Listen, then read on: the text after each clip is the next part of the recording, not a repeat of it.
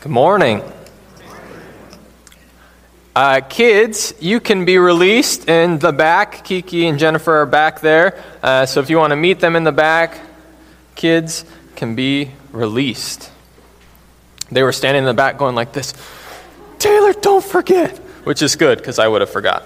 So, uh, if you don't know me or if we haven't got an opportunity to meet, my name is Taylor Lind. I'm the student ministries pastor here, uh, and so I get the privilege of hanging out with middle schoolers and high schoolers for most of my time. Uh, and I truly do find that as a privilege. You need to know that the students that attend here, that go here, that are involved here, are incredible. Um, they're passionate, they're loving, they're welcoming in extreme, awesome ways uh, and they're very invested in what they're doing in their schools, with their sports teams, uh, with what's going on here in their families. Uh, just an incredible group of students, and, and I feel very privileged to get to hang out with them. Uh, and I think that you should know that, and every time I'm going to talk to you, I'm probably going to highlight that. Uh, and so uh, I just think that's incredible. But this morning, I feel an honor and privilege to get to share with you this first Sunday of the new year. And um, for those of you who don't know, my dad's a pastor. He's been a pastor my whole life. And he texted me this morning and he said, Hey, are you starting with a story? Because my dad starts almost every one of his sermons with a story. And I was like, I don't think so. And he's like, well, crap, that I was going to steal yours. Um, I was like, well, what are you telling? Uh, so we went back and forth. So, in honor of that, here's a story, a New Year's story. There's a son who calls home to his dad and says, Hey, Happy New Year's, uh, New Year's Day, and Happy New Year. And uh, are you making any resolutions this year? His dad says, Well, yeah, uh, my, my goal is this year to make your mom, my wife, as happy as possible all year. And his son goes, Wow, that's an incredible goal. That's really awesome. And they keep talking and they're chatting. And, and his son says, Hey, can I talk to mom? Sure. And so they pass the phone off. And son says, Hey, mom, happy new year. Uh, do you have any goals this year, any resolutions? And she says, My goal is to make sure your dad's goal happens. so, often in the new year, we make resolutions. We make these new goals. We make these things that we want to achieve, um, these, these, resolutions. I don't know about you, but I have one this year. Uh, mine is to just read more books than I read last year. Just as long as it's one more, that's fine by me. All right? My real goal is that I want to be somebody who spends a little bit less time on social media and a little bit more time reading. Right? That's, that's really my goal. So I don't know about you if you have a New Year's resolution. Maybe after 2021, you're like, my resolution is to survive 2022. That's it. That's the goal. And I totally understand that. That, that feels very real and raw and authentic. But a lot of us make these New Year's resolutions, and something that I, I have kind of noticed about them is they're often connected to labels labels of who we are and who we want to be. Right? For me, it might be I want to be a reader. I don't want to be somebody who spends all their time on social media, and I want to be a reader. Maybe for some other resolutions, they're often around health. It could be I want to be fit, or I want to be a runner, or I want to be I want to complain less, and so I want to be a more joyful person. It's this idea that, that we are casting out the old label and, and owning and claiming a new one, that we are casting out an old self and we're creating a new version of ourselves. There's an old common saying around New Year that you might have heard that's New Year, New Me, or New Year, New You. And you've probably actually heard that when somebody's trying to sell you something right? Like, hey, new year, new you, but only if you buy this. Like this pill or this, uh, uh, but this, this common sentiment of the idea that this new year I'm going to be creating a new version of myself, something that's different than the old. That I'm no longer going to cling to the old labels or the old version of myself, but instead I'm going to be this new version. And, and actually claiming this identity of our goals, claiming this new identity is really important when it comes to achieving our goals. I was reading in a runner's magazine once that said, no matter how far, no matter how fast, no matter how often you run, you're a runner. And it's this idea that it doesn't matter that the guy down the street is busting out ultra marathon miles every week, zooming by you, running super fast, running every day, and you can barely leg it up and down the block. right? If you're running, you're a runner. You're a runner because you run. You have to own that identity. It doesn't matter that the person down the street is doing more or better or more often. See, it can be really easy for us to look at what others are doing, see how they're achieving more, and for us to go like, gosh, that guy's the runner. Not me. Like I can barely get up and down my driveway without breathing hard. Like, that guy's the runner. I'm never going to get to that level. And I tell you this because this literally happened to me this week. I'm doing research for this sermon. I'm thinking about it a lot. I'm thinking about my New Year's resolution of reading more books. I get on social media, and a friend of mine posts something about how he had read 80 something books last year. And I was like, oh, 80 something books. Oh, wow, that's, I'm never going to get there. That's crazy, right? And instead of going, wow, that's awesome, good for him, I should get recommendations. My mind goes, man, that guy's a reader. I'm not a reader, that guy's the reader. I'm never going to get there. And all of a sudden, it instantly becomes this downer.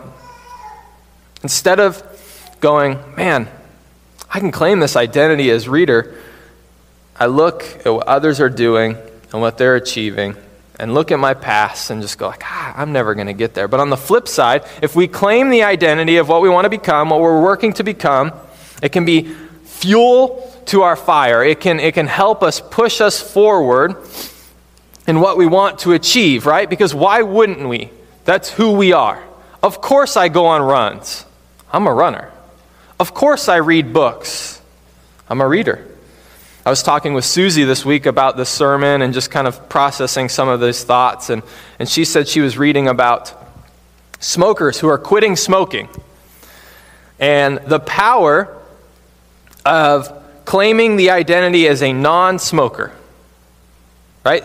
Claiming the identity as somebody who doesn't smoke. Because when you're offered a cigarette, you can simply say, Oh, I don't smoke. Just claiming the identity all of a sudden gives us the opportunity and the authority over whatever we're trying to quit, over whatever we're trying to get over, over whoever we're trying to become. Simply claiming that identity gives us the opportunity and the authority over it.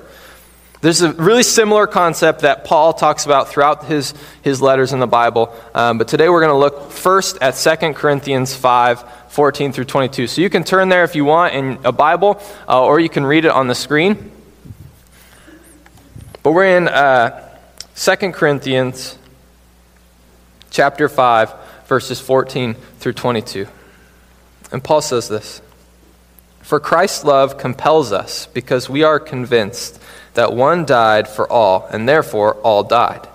And he died for all that those who lived shall no longer live for themselves, but for him who died for them and was raised again. So from now on, we regard no one from a worldly point of view. Though we are regarded, uh, though we once regarded Christ in this way, we do so no longer. Therefore, if anyone is in Christ, the new creation has come. The old is gone, the new is here. All this is from God who reconciled us through or reconciled us to himself through Christ and gave us the ministry of reconciliation. That God was reconciling the world to himself in Christ, not counting people's sins against them, and he has committed to us the message of reconciliation. We are therefore Christ's ambassadors, as though uh, God were making his appeal through us. We implore you on Christ's behalf, be reconciled to God. God made him who had no sin to be sin for us, so that in him we might become the righteousness of God. This is a really powerful message that Paul ha- has here. He says, We are a new creation in Christ. When we believe in Christ, we are created new. There's another version of this, there's another translation that says, Anyone in Christ is a new creation. The old has passed away. Behold, the new has come. I love that they add this word behold in there because it's like, hey, pay attention. This is important. Behold, the new has come. If you look at the NIV version, there's an exclamation point right there. The new has come. Paul says that we are when we believe in Christ, we are brand new, that we can cast away the old labels and that we can claim this new version of us, that we can cast away our identity as sinner because we have been reconciled with Christ and made new. He actually talks more about this life and, and identity and the risen Christ and our freedoms in Romans chapter 6, verses 5 through 14. So if you want to turn there or read from the screen, it's going to be up there again. Again, this is Paul talking about kind of the same concept. He says, For if we have been united with him in a death like his, we will certainly also be united with him in a resurrection like his. For we know that our old self has been crucified with him, so that the body ruled by sin might be done away with. That we should no longer be slaves to sin, because anyone who has died has been set free from sin. Now, if we died with Christ, we believe that we will also live with him. For we know that since Christ was risen from the dead, we cannot die again. Death no longer has mastery over him. The death he died, he died to sin once for all. But the life he lives, he lives for God. In the same way, we count ourselves dead to sin, but alive to God in Christ Jesus. Therefore, do not let sin reign in your mortal body, so that you obey its evil desires. Do not offer any part of yourself as an instrument of wickedness, but rather offer yourself to God as those who have been uh, brought from death to life, and offer, every, and offer every part of yourself to Him as an instrument of righteousness. For sin shall no longer be your master, because you are not under the law, but under grace. Right, again, Paul tells us because of Christ's death and resurrection, we are invited into a new life we are invited to claim a new identity. We are invited to no longer see ourselves and claim the identity of sinner, but as saved. And I believe that it's really key for us to claim this identity. I think it's really important. And for some of you, you're going like, yeah, of course, Taylor. That makes sense. But for a lot of us, this can be a really challenging concept. I know for me, as I'm doing my research for this sermon, I constantly felt myself pushing back on the idea. Because most of my life in church, a giant part of my identity was the sinner. That was a key part of who I was in the context of the church. Right? It's a key part, and for some of us, I think that that's probably the case, and so it's easy to kind of feel the pushback. But, but hear me, there's, there's no, in my research, I couldn't find any dedicated follower of Jesus other than Paul, who calls himself this once. But eh, other than Paul, I could not find any dedicated follower of Jesus in the New Testament who's labeled as a sinner. This blows me away, right? In fact, Christ really doesn't use the label of sinner all that often. Throughout the Gospels, he uses it eight times. Okay, eight times. Six of those times, six of the eight, Christ is referring to people as sinners who have already been referred to in that way. So he's just referencing back to what somebody else has called them. It's often like, why does he sit and eat with sinners? When Jesus answers the question, he goes and he, and he answers it by continuing the language that they've used. So, six of the eight, that's what happens. The other two, Jesus calls sinners um, when he's talking to the high priests and the rulers of Jerusalem. Okay? It's never his dedicated followers. I think this is important because I know for at least me, Often the church has done a really good job of identifying the sinner, but not identifying as the saved. And I think the distinction is really important here for a couple reasons. Number one, I think it's really important to see that distinction and to have that identity as new rather than a new creation rather than sinner uh, because it changes our perspective.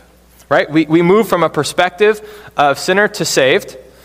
And, uh, and I think that's important because, much like our goals, our resolutions, right? Much like when I was talking about those, Claiming that new identity helps us grow and continue to grow towards what we want to be. So, claiming that new identity of who God tells us we are, a new creation, helps us grow and mature in our faith.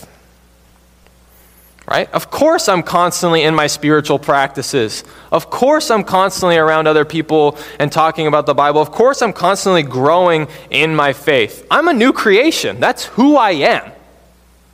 That's just a part of who I am. Of course, I'm doing those things. See, this is a powerful tool to help us become who God wants us to be. And it helps us shift the perspective from the sin to the Savior. It helps us shift the perspective from the temptation to the solution. I find this so, so commonly happens and, and so vividly when I'm working with students or young adults or adults um, who struggle with visiting websites that they don't want to or shouldn't be visiting. Right? And this is a pretty common problem in our world. Uh, and so I've had the opportunity to walk through that with some people.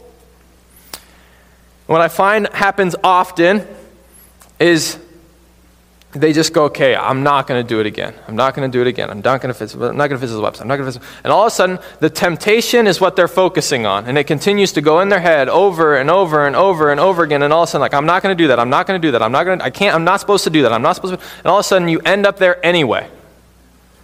Right? Because our focus is solely on the temptation rather than the solution. Right? Instead, I tell folks, hey, move your focus away from the temptation and more on God. Jesus tells us in, in Luke chapter 6, he's telling a parable, and at the end of the parable, he says this. He says this really incredible thing. He says, I got to find it in my notes. He says, The mouth speaks what the heart is full of.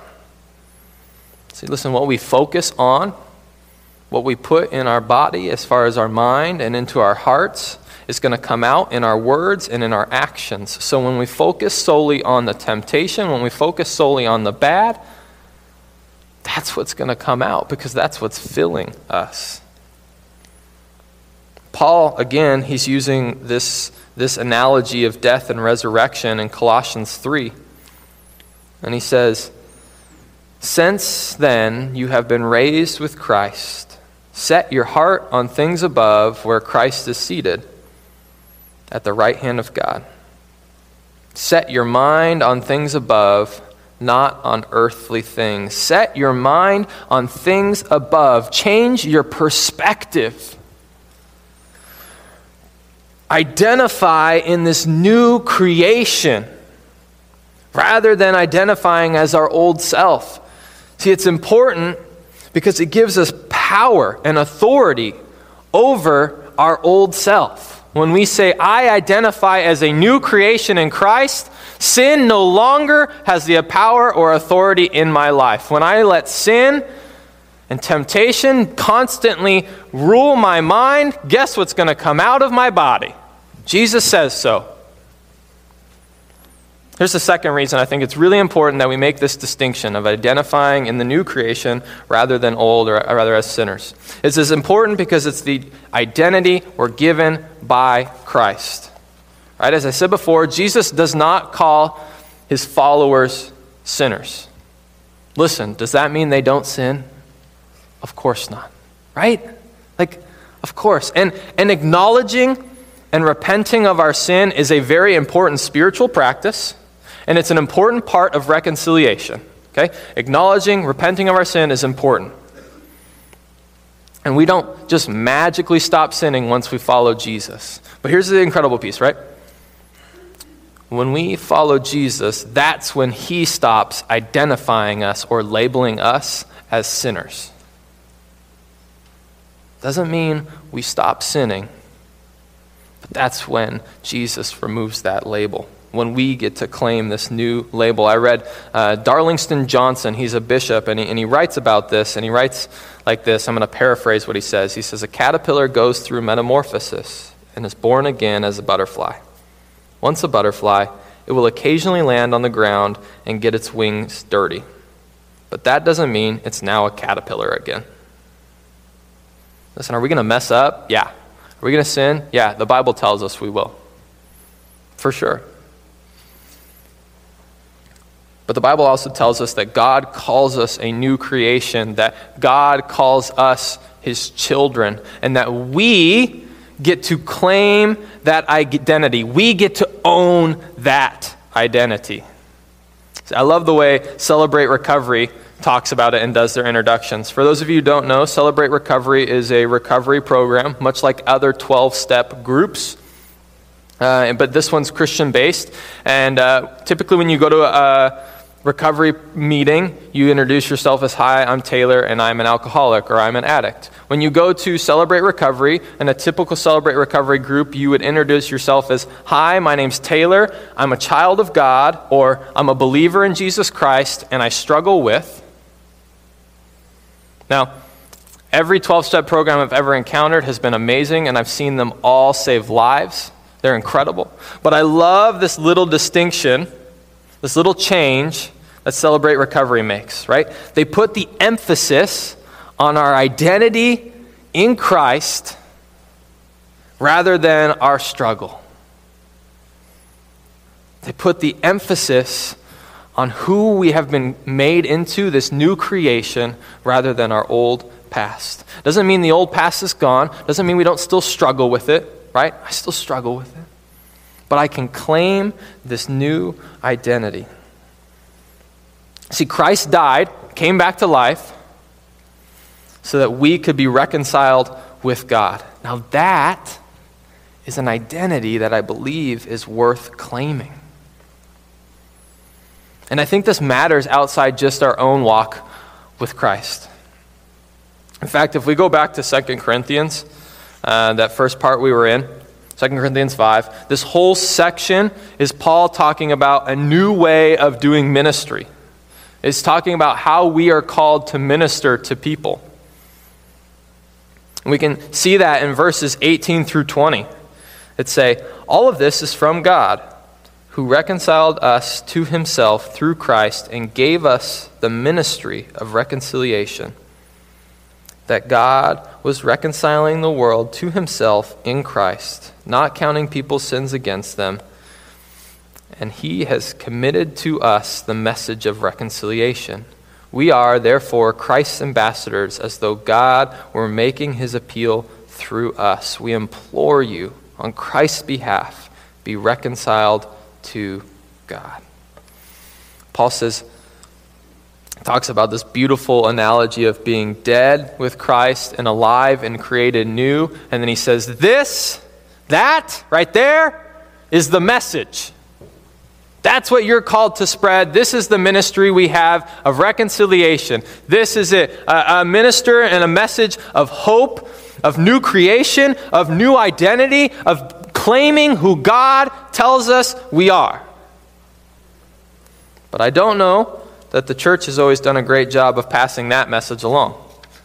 I know that for me and my generation, I'm a millennial. We get a lot of crap, millennials.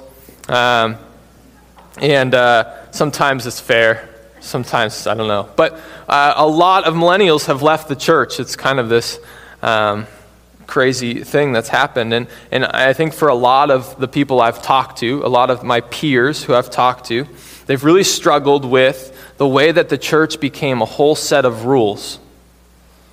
The way that the church just was constantly about all the bad things that we needed to be saved from rather than the beauty of the new creation and the grace. I think there was a lot of condemnation in it. I think that's why one of my favorite verses in the Bible is John 3:16 and 17. Now, most of us, if you've grown up in the church, probably know 3:16. It's maybe the most famous Bible verse of all time. Um, but I think we do ourselves a disservice by not memorizing or understanding or looking at 17 as well when we do. It says, "For God so loved the world that He gave His only Son, that whoever believes in Him shall not perish but have eternal life." And then 17 says, "For God did not send." his Son into the world to condemn the world, but to save the world through him. Listen, give me a list of rules and a constant reminder of how I'm going to fail those rules. Probably not going to stick around. Expose me to a radical saving grace and a love that comes from Jesus. Expose me to this new life that pulls me out of the old and gives me power over my temptation and over my sin. This new life that involves loving people really well, like Jesus did in radical, crazy ways. That is something I'm going to drop my nets and follow for. See, our identity as a new creation in Christ is going to change our life, right? It gives us power and authority over sin. It helps keep us focused on maturing in Christ and helps us reach our goals. When we claim that new identity, it helps us personally, but, but that identity isn't meant just for us. We're called to extend that to everyone around. We're, we're called to invite people into this new life that is so much better than the old. Church, I want to tell you this one more time that God says you, when you believe in Jesus, you've been reconciled with God and you are created new. You are a beautiful new creation, and you are in this beautiful, amazing family. And you get to own that identity. You get to live into that. And you get to invite other people to live in this beautiful new identity. Let's pray. God, you are good. Thank you that you know us and that you love us. Thank you that uh, you would send Jesus to die and be resurrected to get power over death and sin. And God, that, uh, that would reconcile us with you. God, I pray that we would be bold enough to live in that new faith and that new life. God, that we would see ourselves the way you see us. God, that uh, we would show others that same level of grace and love and compassion and invite them into this amazing new life. God, we love you. Thank you that you love us. In your name we pray. Amen. Hey, thank you for being here today. Uh, I hope you have an amazing Sunday.